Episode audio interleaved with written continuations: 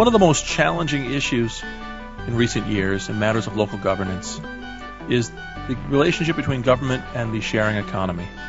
Whether it's Uber and Lyft, Airbnb, or other companies that are disrupting just normal aspects of day to day life, local governments are often the first that are called upon to formulate a policy response that can either protect the public interest if it's done right, or if it's done wrong, undermine innovation in some of the most significant new up and coming areas of our economy. And so to discuss this, I'm joined by two scholars and a practitioner who've studied this closely or worked in it firsthand. First, we'll hear from Professor Jordan Carr Peterson. He's an assistant professor of political science at North Carolina State University, and he wrote a working paper for this series titled Zoning for Disruption Local Exposure to Non Traditional Tourist Activity and the Rise of Regulatory Burdens on Digital Platform Short Term Rentals in Major U.S. Cities. We're also joined today by Stephen Miller. Stephen is a professor at the University of Idaho College of Law at Boise. He's written on a variety of topics, but of particular interest, he's contributed a chapter to the recent book titled Urban Data and, and the Platform City, uh, part of the Cambridge Guide to the Sharing Economy, published in 2018. And he's written on a variety of other aspects of local governance. And finally, we're joined by David Owen.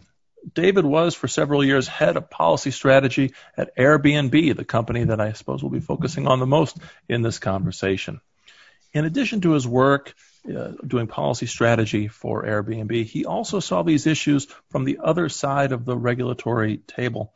He served as chief aide to the president of the board of supervisors for San Francisco for almost six years. And so he's seen this firsthand, both on the business side and on the regulatory side.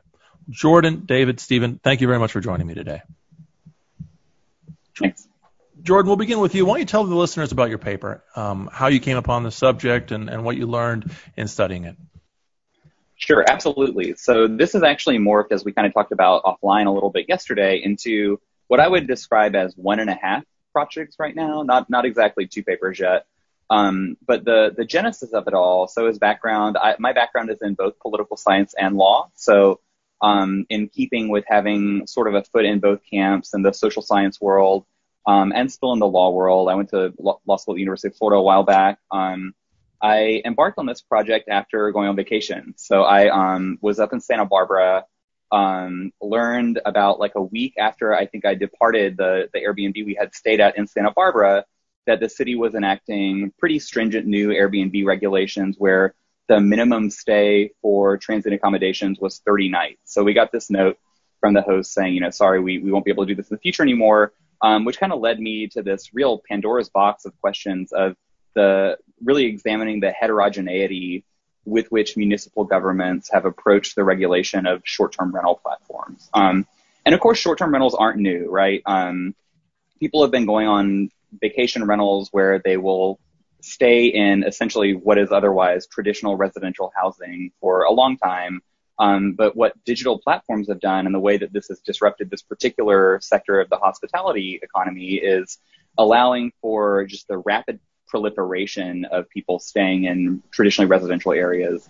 Um, and so I set out really with two aims. One, in the kind of law mode, um, and their more recent work actually, is just answering the question of what what is the variety and what are the types of regulatory mechanisms that cities employ to govern short-term rentals. And most of those, even though they're called just short-term rentals, most of those are a direct response to Airbnb, Vrbo Activity, all these different newer companies. Um, and the second, the kind of more analytic and social science question is asking what are the types of cities, what are the characteristics of cities that have regulated short-term rentals more or less stringently. So those are the kind of dual avenues that I'm working on right now.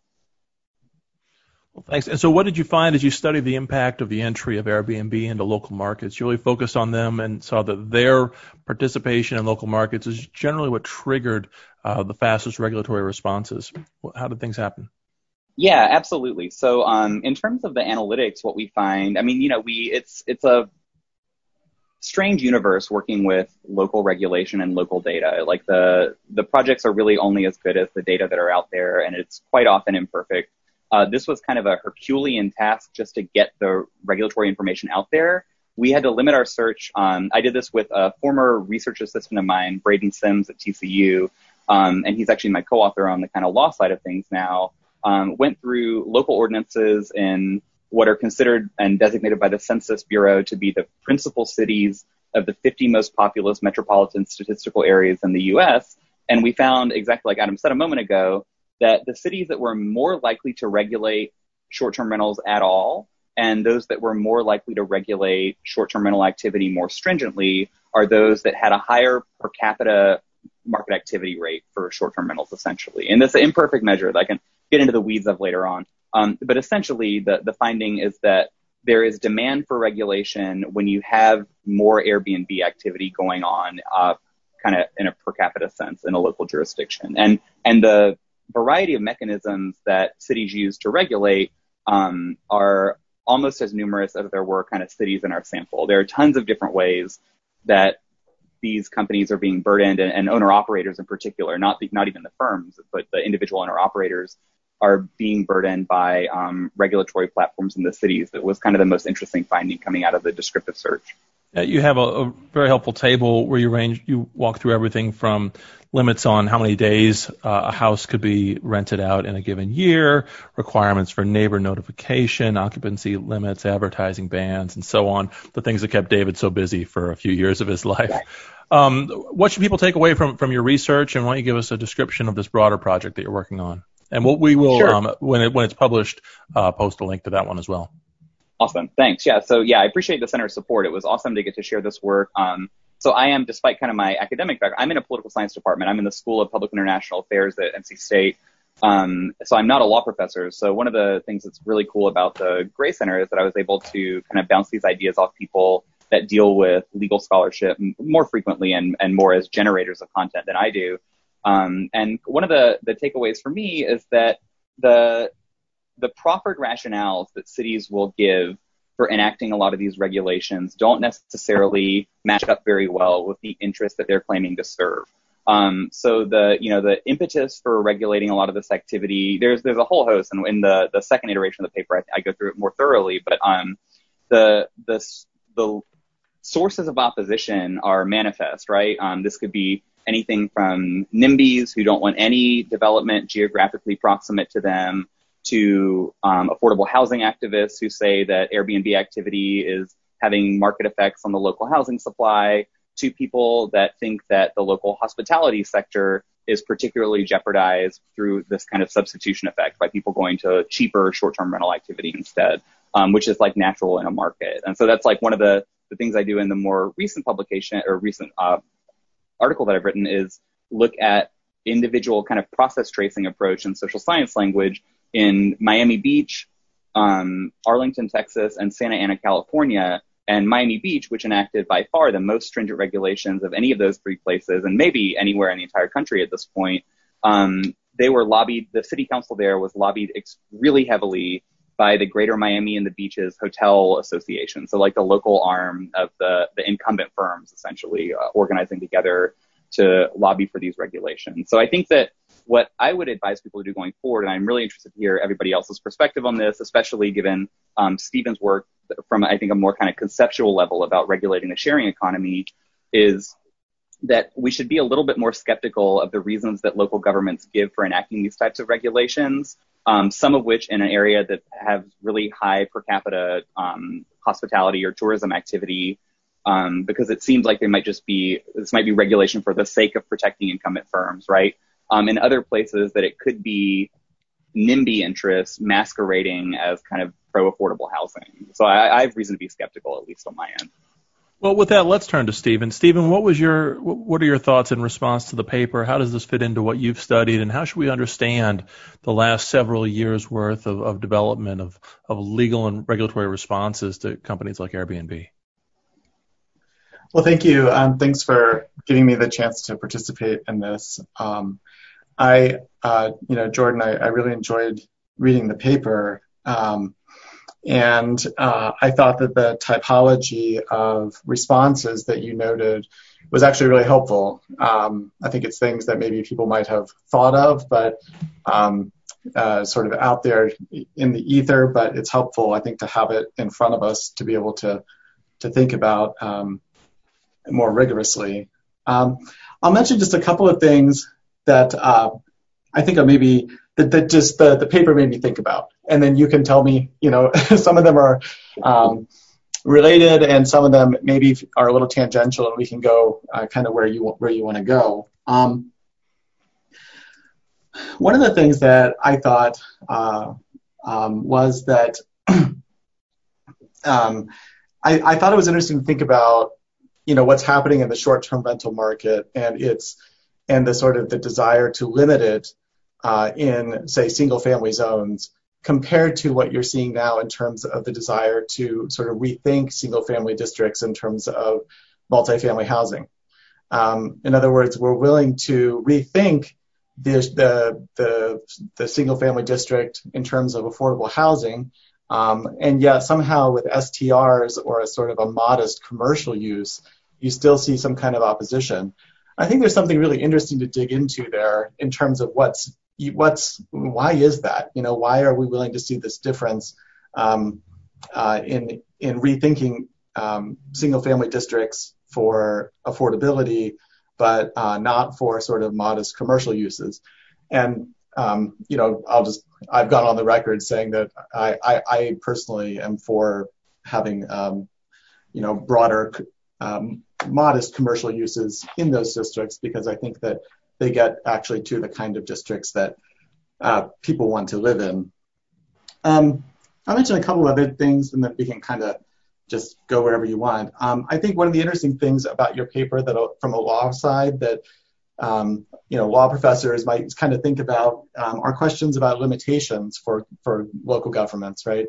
You know, you you uh, kind of conclude that local government should have be able to have more um, heterogeneous responses. And of course, there's been a lot of lobbying by the industry to to limit that, um, and primarily using state preemption uh, and things like that. Um, I don't know whether we want to get into that or not. That's been kind of talked about a fair amount, but I think there's that. I think there's the whole sort of you know home rule, Dillon's rule stuff um, in some other jurisdictions as to whether local governments would need some kind of statutory authority and what that might look like um, if you're thinking that that um, that they should have that. Um, I'll mention just a couple of other things, and then uh, maybe we can have a little bit of a conversation. I think one thing that I, well, two things that I, didn't see as much in your paper, but that I think are, kind of big issues out there right now. Um, one is whether local governments should get involved in the landlord-tenant space, and how much they should try to engage or regulate that as it relates to Airbnb. Um, I didn't see that as much in the topology. Um, and maybe I missed it. Um, apologies if I did. but I think that you're right that it hasn't been there as much. But I think you know the way that this affects rent control in those few cities that have it, or even evictions on an assignment sub subleasing clause, and the way and most recently, you know, Airbnb has tried to structure things, as I understand it, they have a new policy where they basically try to work with landlords to become sort of equity participants in assignment and subleasing, which is kind of totally fascinating. In fact, I'm going to integrate it in my first year property class as a way to talk about the, rethinking of assignment and, and subleasing clause, clauses. But um, anyway, I think that's kind of an interesting thing. You know, there's kind of ch- testing the boundaries of, of, of, of law that's kind of basic common law stuff, you know, but that, that um, it's really kind of retesting those boundaries. I think that's kind of neat. Um, and then one other thing, the last thing I'll just mention to kind of get us going is, um, you know, there was a paper that came out last year talking about just um, the, the, incredible rise of HOAs. Uh, and uh, in my region, in the Mountain West, um, the paper uh, noted that 86% of new construction, new residential construction, has is um, is encumbered with CC&Rs. And I think that local governments increasingly are going to have to think about whether they're going to engage at all in how short-term rentals um, are regulated by HOAs if they want to participate or have meaningful discussion because obviously whatever the local governments are doing, the, the prevalence of HOAs increasingly in regions like my own um, is a second form of, of regulation that's almost as pervasive as, as local land use regulation. So uh, I'll stop there. Uh, and and uh, but overall, I, I, really enjoyed the paper, and I thought it was a really helpful topology for thinking about how and why uh, local governments uh, engage in this. Well, thanks, Stephen. And now, David, you've been so patient. Be very curious to hear your thoughts on, on the things we've discussed so far. I'm sure you're glad to hear that, that Airbnb is contributing not just to local economies, but also to property law uh, syllabuses. um, but, but, how should how should how should scholars think through these issues? Um, what do you think they either need to focus more on, or what are they missing altogether um, that, that you see, you know, from somebody who dealt with it firsthand? Sure. Yeah. Well, well thanks for, for having me. And, and, uh, you know, I want to echo, um, Jordan. I think this is a, a, really interesting and, and thoughtful sort of survey of uh, the landscape, which is really sits at the intersection of a couple of pretty interesting areas of law and policy that haven't really come together heretofore, you know, between local land use regulation, which, as you note, is truly, uh, you know, trying to understand and properly survey that, even just in one country, uh, to say nothing of the globe, um, is a really fascinating challenge. Um, but between land use law, uh, internet regulation, you know, there have been previous discussions in this podcast around CDA and a lot of developments in what was kind of a sleepy and stable area of the law for pretty much since the, almost the time that it was it was implemented um, you know, tax policy, um, and housing, you know, regulation and really, you know, new urbanism and, you know, the future of cities. And, and what I think is, is fascinating, you know, is sort of the way that all of these things have, have come together as, uh, this new marketplace has really grown up over the last, you know, 10 or 15 years around what, as you note, is, you know, an activity that has existed for a long time, you know, in, in ski and beach towns the world over, vacation rentals um, have existed for for a long time, and regulatory models have existed in those places to address that activity. Um, and you know, we really saw this market uh, obviously grow pretty substantially with the innovations that companies like Airbnb, um, you know, brought to the world. And you know, with that came uh, a really fascinating array of regulatory approaches, we'll call them. Um, and you know it, it's interesting seeing you know your your outline of all of the different sort of tactical regulations that governments uh, you know have, have employed. Um, and I you know I have plenty of additional ones that I could add to the list. Um, you know some some more interesting and obscure than others.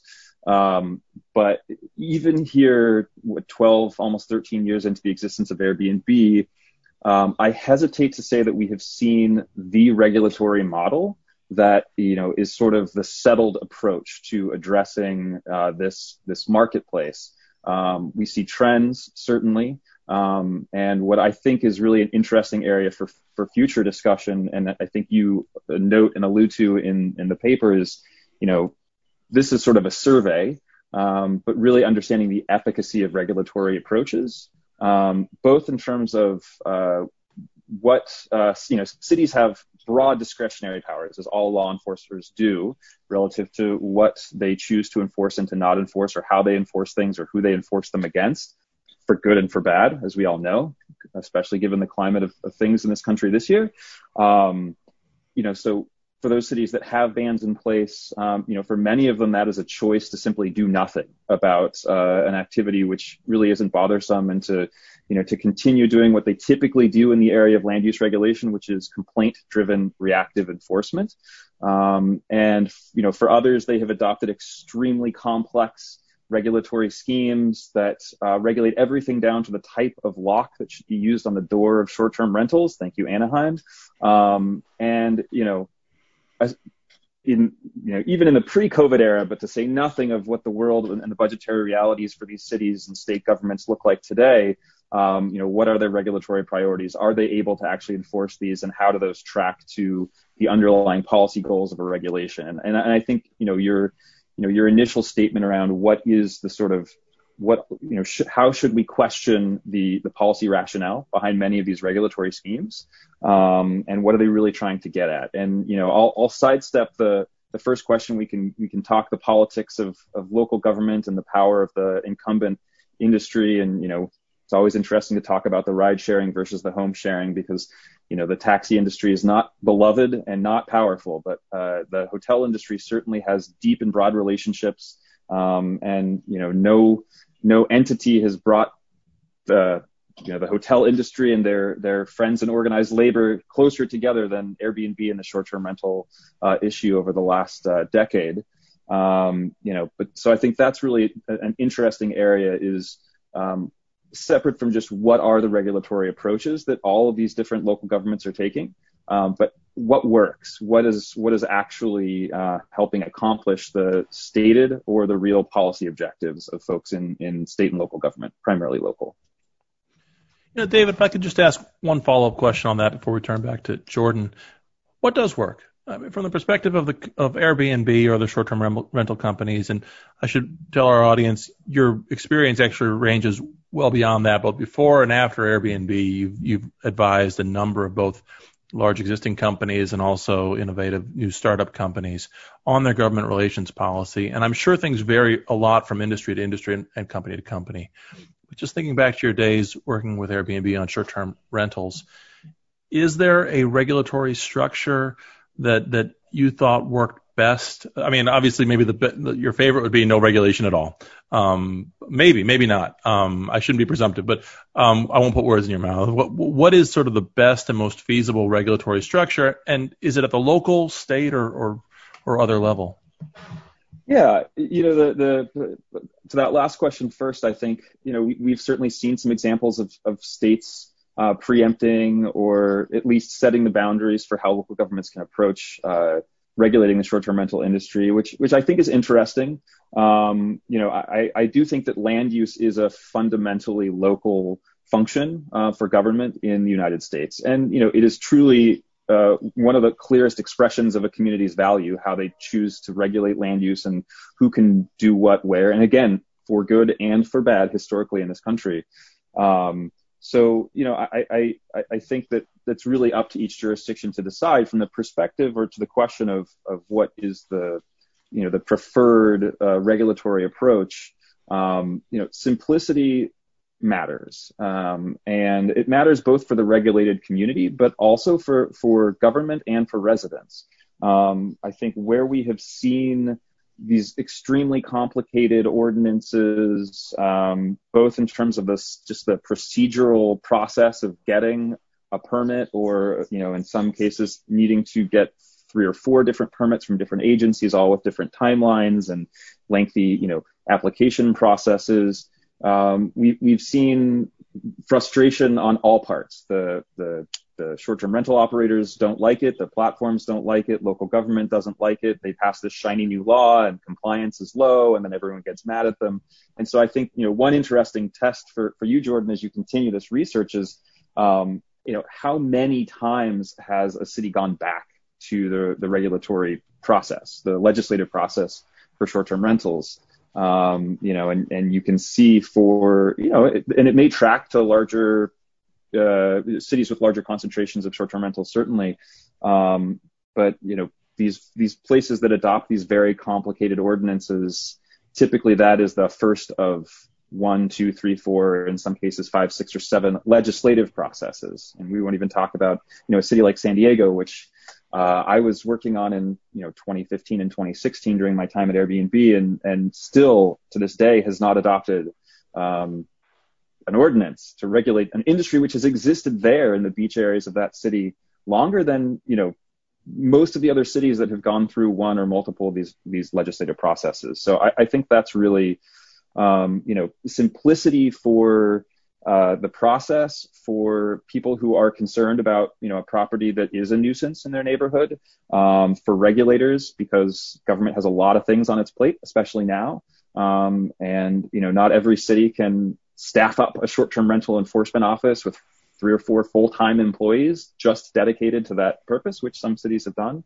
Um, so I think that's, you know, probably the easiest. And obviously, you know, I mean, the, the cities with bans, again, some of them, um, as a matter of discretion or otherwise choose not to enforce those, uh, or do so selectively, and others are very aggressive. And, you know, I think in addition to a simple ordinance, one which really recognizes what is what is going on, what there is an appetite for, and tries to understand and balance the various interests as opposed to sort of a, a reactionary, you know, kind of leaning. I, I I don't necessarily support no regulation. I think that you know there is a role for clear, simple regulations, um, so that everybody knows the rules, and and you know there's recourse for bad actors, and you know there everyone else can sort of play by the rules, and and and th- that works. Uh, and we've seen some examples of that, and we've seen plenty of examples of uh, of the alternative. But I think it's still a very dynamic area of regulation. Well, great. That's uh, a lot to think about between uh, Stephen and David's comments. Jordan, do you have any any reactions or responses to what we've been discussing so far? I will. I'll have to pick a couple of these comments and focus on them, or we might be here until tomorrow. I think because yeah. um, you guys have given me a lot to think about, which is super helpful going forward. Because there are some like spin-off ideas I've had to to think how um, I could make you know find new new sort of wrinkles in these uh, complicated questions. Um, going back to something that Stephen had said just to begin with, um, I I also sense this tension between um, increasingly com. I mean, you see a lot, right? And kind of if you guys are on Twitter, like housing Twitter, um, criticism of single family zoning as an institution uh, on on some legitimate grounds, right? Um, and that some of the people that are at, at once advocating for relaxing some of the rules related to the, the zoning code in terms of occupancy or building requirements or whatever um, are also maybe some of the people that are fighting encroachment of um, Airbnb activity into residential zones, which is, I think, sort of a um, analytic tension there. Um, because you, and I think you see that actually enshrined in some of the ordinances um, in which single family zones are treated differently for regulatory purposes than multifamily residential zones do. So they're saying that this is the type of activity that we're actually willing to tolerate in multifamily residential zones. Fine, have an Airbnb there if you want um, but they're protecting single family zones from encroachment explicitly in the code, or, or they'll call it like, I think Austin does this, Austin, Texas, with like type one, type two, type three short-term rentals. Um, and they just, you know, leave this halo of, um, just isolation around the single family zones where they're resisting any sort of encroachment and, and in other zones putting different types of regulations on them, but essentially allowing it. Um, so that's one takeaway for me, and I haven't really come up with a good, thorough explanation for how that sort of um, regulation can be explained, at least in a way that I think is um, intellectually honest. Um, but that's something that I think uh, future work should absolutely address. And, and, going along with that too, like I know that this it's been covered in um, earlier work, not and certainly questions about overhead state control and preemption are not limited to the short-term rental market or short-term rental regulation. Um, but to the extent that questions of preemption do bear on it, I think that you can kind of look at that because there are very few states currently that do have this kind of absolute bar um, at the state level yet, but it's increasing pretty pretty rapidly, right? Like if you look at these kind of national um, industry-wide short-term rental organizations, they're putting new bills on the table all the time um, to preempt at the state level, kind of with different different degrees of vigor, I would say. You know, so a, a, lot of them have relatively relaxed grandfather clauses in them, stuff to, to leave existing regulations in place. Or like the, as I'm sure um, David can attest, the Florida preemption law, which actually doesn't go too far in prohibiting new regulations either, uh, even though it kind of was claimed to in the state legislature there. So the, I would say that one thing I would be interested in studying too is the, um, the efficacy of the preemption statutes themselves. Um, on the other stuff, I, I agree that, um, looking at the translation of sh- at what point a short-term rental, um, whatever it is, owner, owner, operator, host, and guest relationship is legally transformed into a landlord-tenant relationship would be extremely interesting. Um, it, it's a little outside my expertise, um, but I think that it's something that's kind of the the boogeyman hanging above the whole enterprise, right? Like, is what at what point these relationships legally convert, and both owners um, and guests are flush with a new um, set of legal rights and obligations. Um, and the homeowner association activity too would be super interesting uh, to think about the the layered relationship. Not in, in a lot of places too. It's not just the um, concern with the city regulations and potentially the kind of contractual obligations under an HOA, but also there can be separate county regulations in some places too, um, which may take the place of some. And something I don't have in the data either on the kind of quantitative side is which places locally at the municipal level might have chosen not to regulate because there is a superseding or at least a parallel regulation at the county level. Um, and that just can, you know, like at some point you have to stop reading these statutes, right? Um, but uh, on on David's points, the ones that I would focus on is that I think that one, something that this entire project highlights maybe better than anything else is the divorce between the policy formulation and policy implementation stages because the enforcement mechanisms are just all over the place. Um, and having a complaint driven response um, framework in most places means that these do largely go unenforced. I think I've probably stayed in Airbnbs in places where it is actually illegal too to be renting it out, even now, um, because the the city governments have not had very much luck because they've been pretty heavy-handed in trying in making these draconian demands for data from the firm um, that, for for very good reason, are resisted for the privacy of the owners, right? Um, so, to, you know, to some extent, it, it is as much as they're willing to to put behind it in terms of resources, um, which in, in most places probably not very much. I didn't know this thing about the type of lock in Anaheim though, so this is something I have to go go read about later today. Um, but yeah, I think that trying to to gauge the local tolerance or even local um, enthusiasm for these regulations is not always easy, uh, and I I would inter- be interested too in kind of going forward on the social science side to just think of other measures uh, or other indicia because like most of the stuff we think about in kind of local politics and political science in the the associational quantitative results that I do have, I find that increased Airbnb activity per capita is associated with uh, increased likelihood of regulation. And also uh, cities and counties that voted more for the Democratic candidate for president in 2016 more likely to regulate. Not super surprising, but also so like not a groundbreaking finding or anything. But some of the things that we tend to associate with uh, demand for regulation were actually statistically insignificant. And that might be a sample question too. So like that's why, uh, to David's point that this sort of activity, that short-term rental activity was more common in ski towns, beach towns, stuff like this, and that there is an existing regulatory framework there. Um, I think that looking at those existing models of regulation maybe could speak to big, you know, urban municipalities today but it may be that the needs of the places are just too different and that those wouldn't necessarily translate. But I think that's at least a starting point rather than just going out of nowhere and having this city council meeting with like 12 or 14 angry homeowners who didn't like the party in their neighborhood last week, which is what I've watched too many videos of at this point. So. Stephen, I want to draw on, on some of your experience beyond this issue, the things you've written on over the years. You've written on climate change and, and urban government. You've written on um, uh, cities and, and, and the boundaries of nature, so the relationship between cities and ecosystems. You've written about wildfires and disasters and local government. So over and over again, you've returned to these themes of, of local government and these issues that reach well beyond any one government. I mean, climate change most obviously, but in these other things, you have each local government having a significant impact both on what's happening there in its own neighborhood and perhaps, you know, either for better or for worse, the impacts on other communities. And it seems to me the regulation of short-term rentals is a similar situation, maybe in some ways. Um, you have this new type of technology, um, this this new platform, and each single government's sort of attempt to regulate that technology can have sort of network effects or spillover effects, externalities, whatever you want to call it. I'm just curious how, how you see that through the, how you see this issue through those lenses of many, many local governments all dealing with one single inter, you know, interrelated problem. Well, that's a great question. Um, I suppose there's a lot of ways I could take it, but I, I, what the thing that popped into my mind is actually one of my fav- favorite quotes from the the last um, IPCC report on climate change was, you know, they, the the last report had not just the the the, the hard science, but also sort of uh, social science stuff.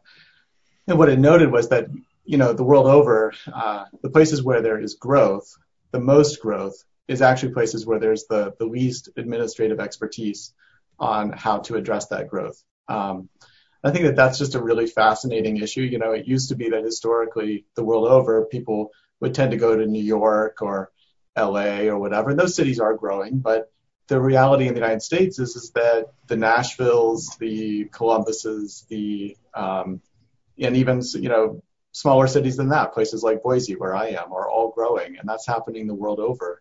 And a lot of these places, they they do not have the regulatory structures, and frankly, they just haven't even thought um, the way that a place like LA or or um, New York uh, may have thought about these things. I think that that's just an interesting mismatch of our time, which is that I think growth is often happening in places um, where the areas are not used to having the the types of administrative structures in place to address that.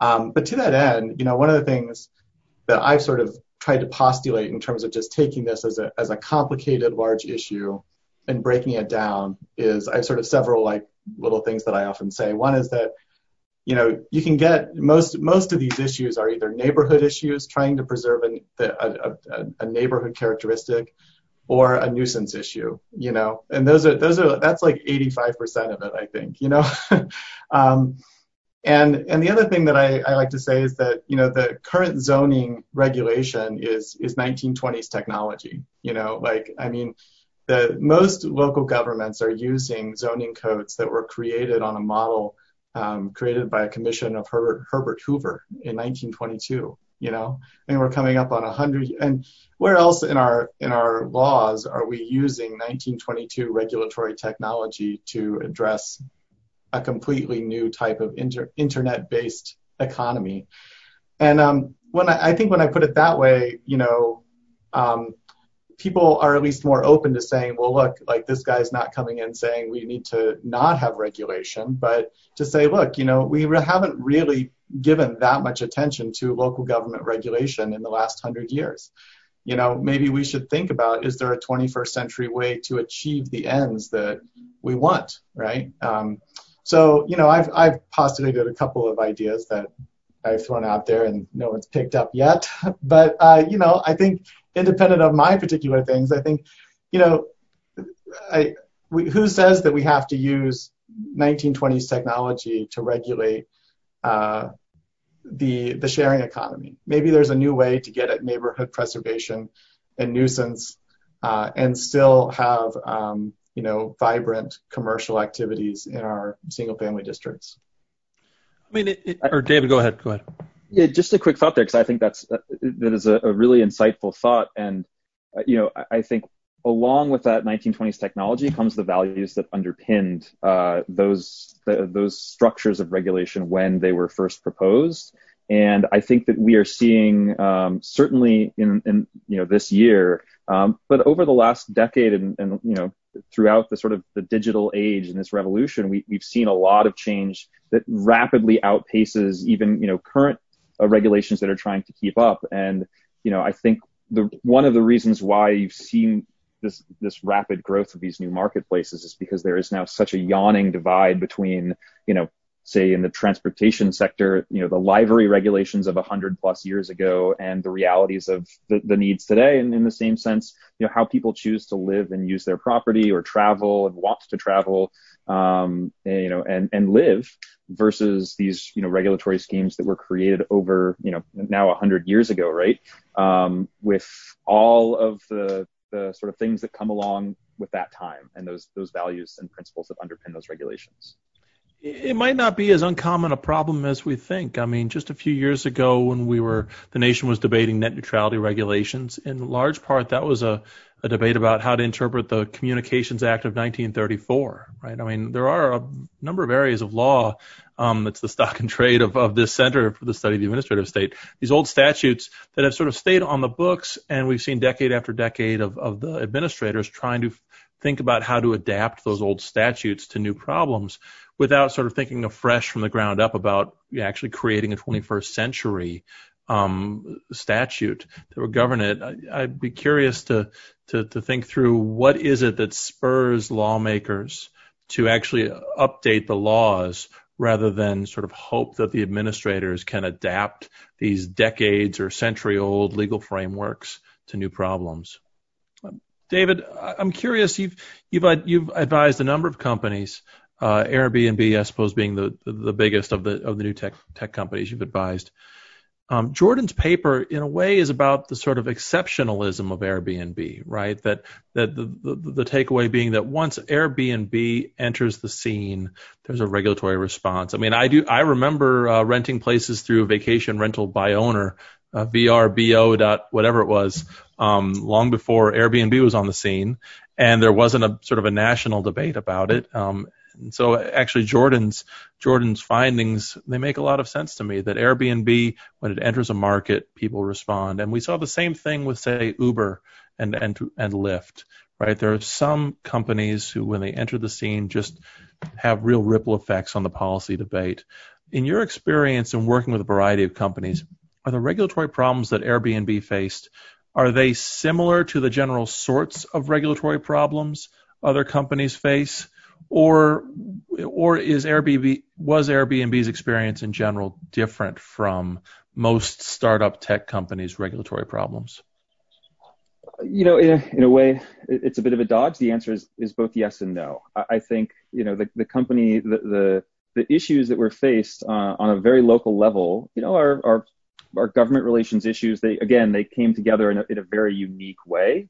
Um, you know, my my history, which you know now I talk about openly. Uh, I was a marijuana lawyer before I you know went to work for Airbnb. So in a, in a previous life, and there's there's a lot of similarities in terms of these emerging new uh, you know uses where consumers are are very excited about something, government uh, doesn't know whether to continue, you know, prosecuting or to ignore or to embrace or to tax and regulate. Um, and so, you know, in, in, that sense, I think, you know, there are similarities certainly to emerging businesses. Um, what I think is different is just simply the scope and scale. I, don't think in all of the companies that I have worked with um, prior to really the the rise of the quote unquote sharing economy and we can all debate the efficacy of that term. Um, you didn't really see larger corporations having the degree uh, and complexity and breadth of local regulatory issues. You know, you, a, a, regulated utility, an electric company that had operations across jurisdictions is probably the closest analog. Um, and even those typically have some state regulatory, you know, structure that kind of governs how the local governments engage. Um, but really, that was sort of a, a pretty new thing. Um, and to see uh, the need inside these companies for um, to understand the state and local uh, sort of regulatory and legislative processes in a way that really hadn't existed prior to the last, you know, decade or, or 15 years. Uh, and, and I guess thanks to Uber, Lyft, Airbnb, and you know some other companies, now is you know is standard. And what's most interesting to me, and you can see this in in how venture capitalists advise their portfolio companies. Um, you know, no one hires a policy employee. You know, a lot of these companies don't even bring lawyers in um, for the first couple of years. And now you see all of these companies reaching out very early, being told by their investors, you know, you need to understand, you know, if not respond to, you need to understand sort of your, your policy environment now and, and what things could look like as you grow to scale and, and to build with that in mind. And, and, you know, for someone with, you know, my background and my discipline, you know, it's it's really interesting to to see all of these sort of business leaders who are you know breaking things and, and still coming up with interesting new ideas that are going to be the next uh, you know that are going to continue to change the way that we live uh, for years to come. You know, thinking about what is the sort of policy impact and ramification of what we're doing pretty early in the process. That that's pretty new, especially for for innovators and entrepreneurs. And a term that we heard thrown around, I think if feels like it's been it's not quite as popular anymore. But for a while, I was hearing a lot about regulatory hacking. Um, this idea of finding ways to, to, to, to, break through the established regulatory framework. A few episodes ago in this podcast series, we we interviewed uh, Adam Thierer of the Mercatus Center. It's a think tank at George Mason University. His new book is called Evasive Entrepreneurs, where he focuses on ways in which companies have have tried to navigate these regulatory frameworks in ways that allow them to innovate. Um, underneath the radar or around the radar of some of these these problems we've been talking about, but also what you moment, mentioned just a moment ago, um, some of the, the the most famous of the of the venture capital firms in in Silicon Valley. They've brought in people really for their expertise in part on on regulation. Maybe the most notable example would be Ted Ullyot, who was at Andreessen Horowitz after his time in Washington D.C. But even Keith Rabois at, at Founders Fund, or I guess you previously Khosla Ventures, he came up as a lawyer, and he's. Did I get it backwards, or maybe that was right? No, um, that's, that was that's right. right. Yep. That was right. That he's he he's talked from time to time about how his legal background um, equipped him maybe a little better than others to think through how to how to troubleshoot and maybe even arbitrage some of these regulatory issues. Come into a situation where there's a pre-existing regulatory framework and see solutions that others might not see because they don't have that background. I'm not saying that Silicon Valley needs more lawyers, although um, if they're if they're hiring, I know plenty of law students looking for jobs. But I think it's safe to say that as Silicon Valley and other um, other hotbeds of technological growth continue to innovate, these challenges of how to both navigate and reform regulatory structures are going to be more important than ever. Uh, Jordan, do you have any closing thoughts before we uh, before we wrap up?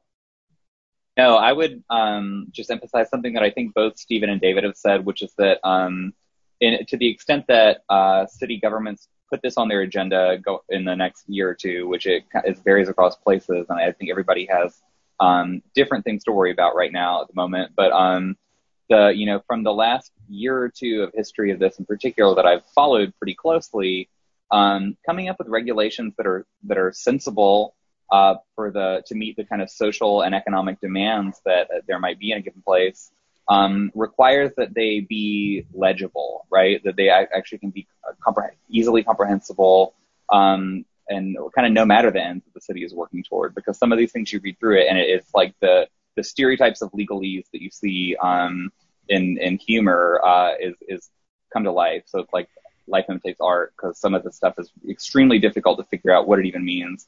Um, and a lot of these cities are losing in litigation left and right so I think that there may be a different playbook going forward too, based on losses like in Miami Beach, where they violated state uh, preemptive uh, policy related to administrative fees. Um, the city, I think Austin just lost a lawsuit in Texas recently in a Texas Court of Appeals or some other city there. Um, so kind of looking at what I think courts will have a role going forward in shaping how far cities are willing to go, um, which may make the kind of appetite for regulation a little bit different than it has been in the past. Well, I'm so grateful to all three of our guests today for, for bringing their perspectives to these issues, and we're grateful to Jordan for the, the paper that he wrote, which again is available on the Gray Center's Working Paper series. It's titled, um, it's kind of a long title, Jordan, I'll be honest, uh, Zoning for Disruption, Local Exposure to Non-Traditional Tourist Activity and the Rise of Regulatory Burdens on Digital Platform Short-Term Rentals in Major U.S. Cities. Maybe a little simpler to say, Gray Center Working Paper 20-13. Thanks to all three of our guests for joining us, and thanks to our audience for tuning in. Please tune into the next episode in this series of uh, discussions on regulation and innovative technologies.